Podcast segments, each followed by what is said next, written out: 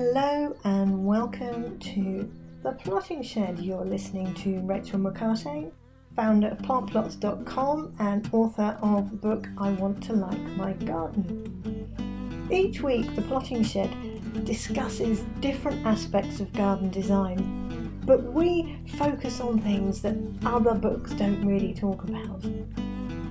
I hope you enjoy this podcast and do please hit the subscribe now button so you don't miss another episode.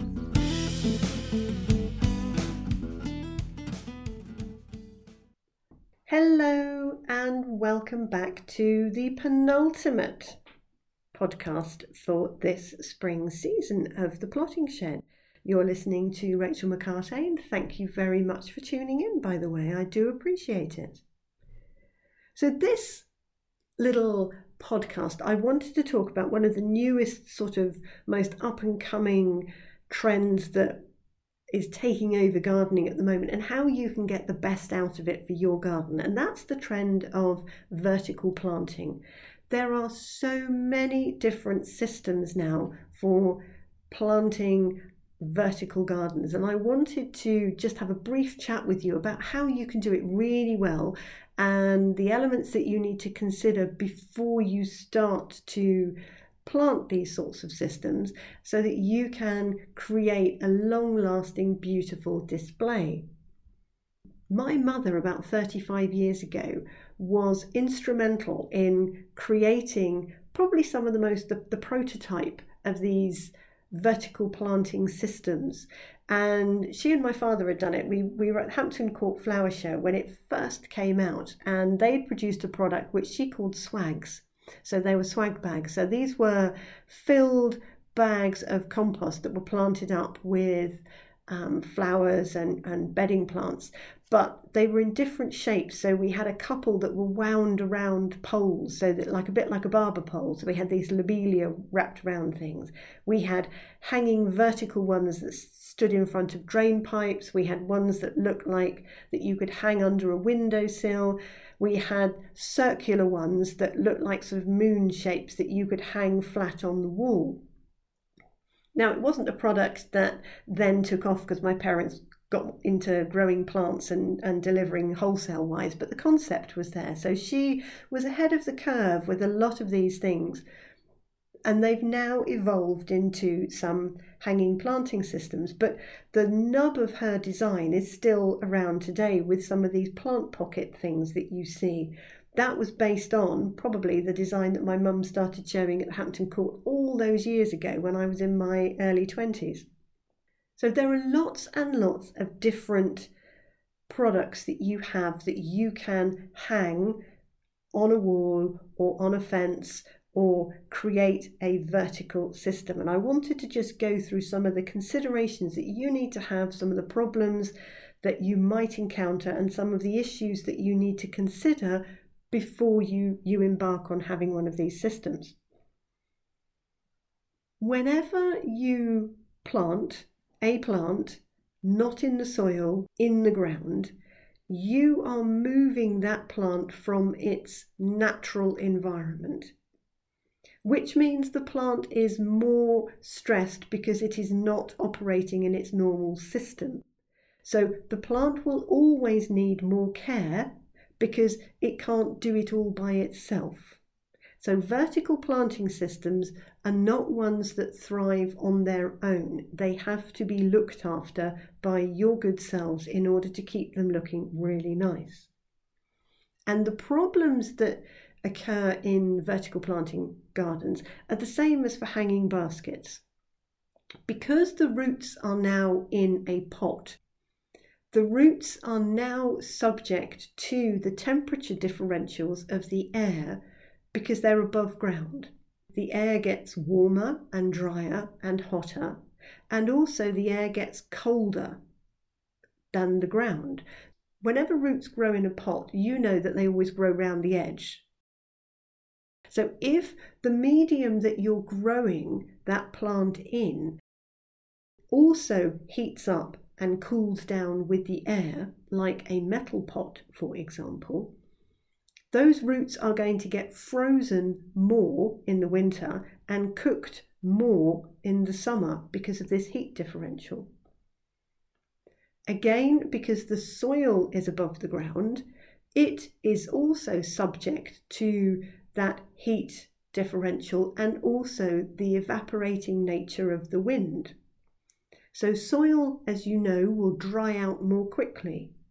Because it's above ground, water will drain through really quickly. The issue then becomes does the plant have enough time to absorb the water and nutrients before that water falls out the bottom of the pot? So even though you might be watering copiously, the water might run through so quickly the plant just simply doesn't have a chance to get a drink. So these are considerations that we need to to factor in if the plants in your vertical systems are going to grow well. There's also the issue of getting enough food to those plants. The soil is limited in its size because it's growing on a wall. It's not going to get the nutrition from underneath. It's not going to have stuff landing on it like plant detritus that will then rot down and add nutrients to the soil because it will fall off. It's held vertically. So we have to consider how we're going to give long term food, long term water, and keep the, the roots of the plants well insulated. And if we can match all of those things and get those things sorted out, the plants will begin to grow quite well. If you have plants growing at the top of the vertical wall, they will cast shadow and shade to the plants growing lower down. Those plants will have much lower light levels to grow.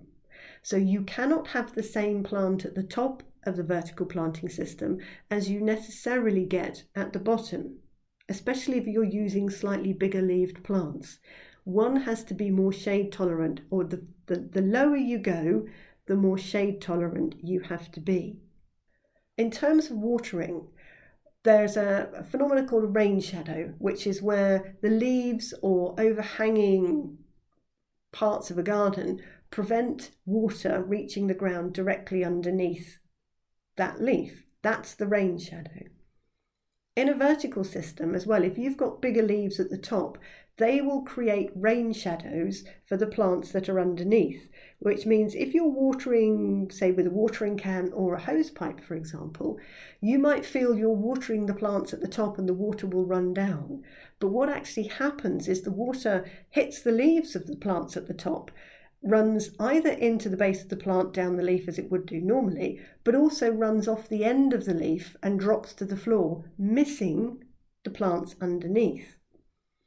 So all of these vertical planting systems will benefit if you can introduce water drip feeding to the plants, especially at the bottom. It's easy to water the plants at the top.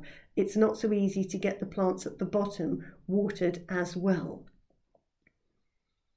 Then there's what the plant planting system you have will do. Now, there are lots of different ones on the marketplace at the moment. Some of these sort of fabric bags with pockets, a bit like the shoe. Do you remember the shoe pockets we used to hang in the inside of our wardrobes? You put plants in those. They're cheap, they're cheerful, they're not terribly good, and they're not terribly easy to use.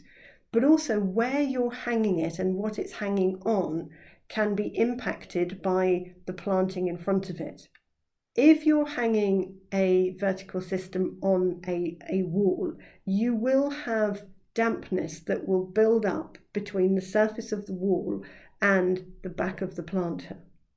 So you need to make ensure that there is a gap. So this is where some of these hanging, these cheaper hanging ones don't work well because the, the structure, the material of the planter sits on the wall and can make that wall a bit damp or if it's a wooden fence or something, it will make the fence damp. You'll get green algae growth, you'll get discoloration, you might get a bit of warping, that kind of thing. The better systems provide a slight gap so that there is air that can actually dry the wall out behind, and so you don't have that problem. But there is a problem with air behind or between the planting systems and the wall, especially in winter that that air can become very, very cold, which can create frost behind the planter where you weren't expecting it. In choosing any system, you need to think about insulation. Now, I visited the landscape show two or three years ago and also looked through a lot of these systems online and there are a couple of planting systems that I think are really good for the average gardener. One of them is called Plant Box, which you can find on a website, growingrevolution.com, I think is one of the websites you can find them. And the other one is a system called G Wall by a company called Platypus again, which you can find on the internet. Now, both of these use thick, solid black recycled plastics to create a system. The plant box one is a stackable system that will stand on the ground, and so you can build that up in front of a wall. The G wall system is a modular system, so you can create lots of different shapes. It comes in a sort of a square of, I think, nine units by nine planting units so that you can build up shapes on a wall to create a green wall. Both of them are really well thought through and really well structured, and they will allow the plants to be watered and fed and be insulated with whatever you're planting in them. They're quite a good system, so have a have a look at those. Both those systems are black plastic or black recycled plastic systems. And, and I think they work they would work really well for, for the average gardener because a lot of the commercial green walls that you see involve an enormous amount of back technology and they're just not achievable for the average gardener. I mean, they have computer controlled feeding systems, watering systems, the maintenance of them is done by professionals. So we have to downgrade our thought process as to what we can, the, as an average, ordinary garden owner, you can achieve. But both of those are designed to create a coverage of a wall so that you don't see the unit that the plants are being grown in. Anything that you plant in there, you've got to think is it going to trail down? How is it going to hide the, the unit behind it. I need bigger leaved plants to cover space and maybe at the top because I don't want to see the plastic. So you'll have to have a look at the types and styles of plants that you have to make sure that things get hidden. You wouldn't want it to be planted with alpines or lettuce, for, for example, because you would see the system that's behind and holding the plants, and that's not the attractive bit.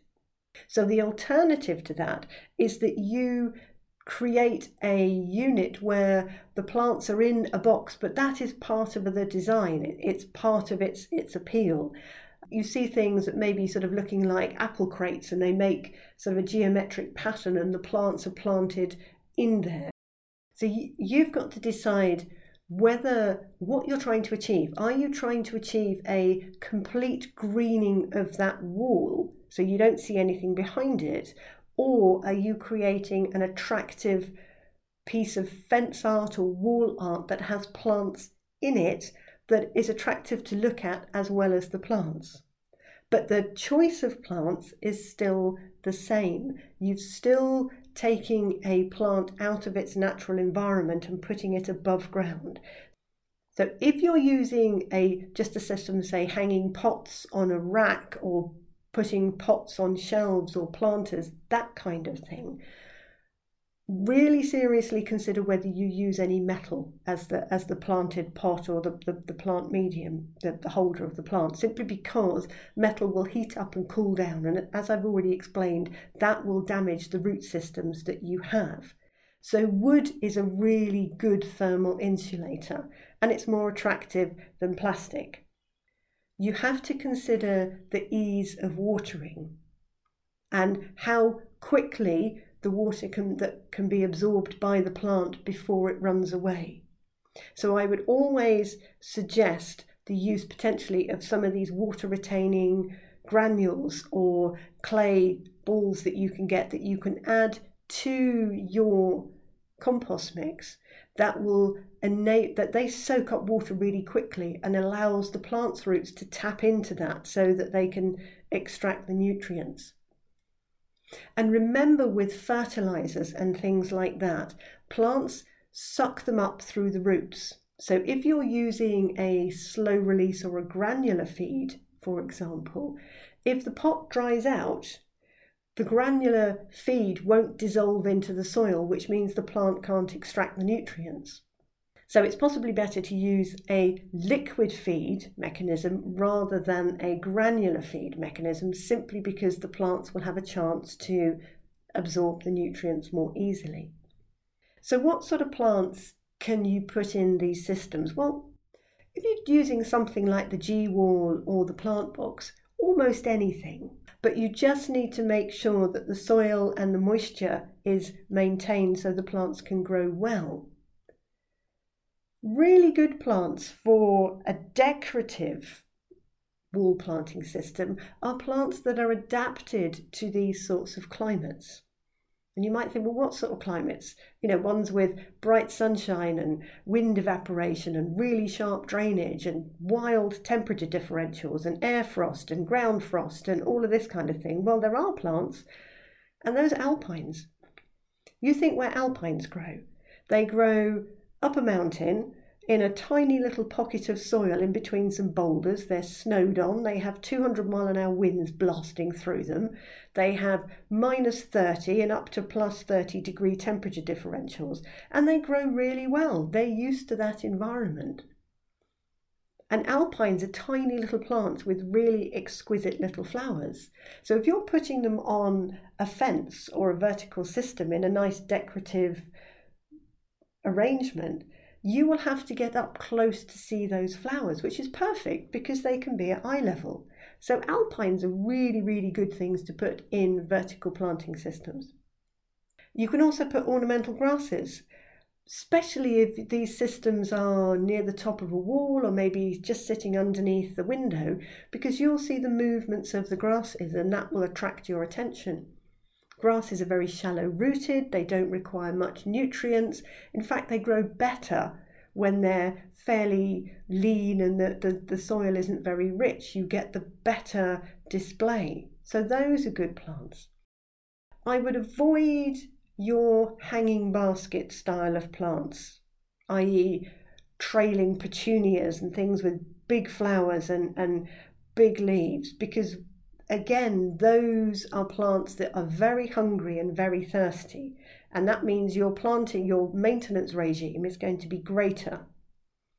Then think of plants, maybe if it's in a shady place, you need plants that are really tough growers that you wouldn't necessarily put in the garden because they would take over, but putting somewhere in a really tough, difficult spot to grow, they might well thrive. Things like vinca, for example, is a really pretty plant.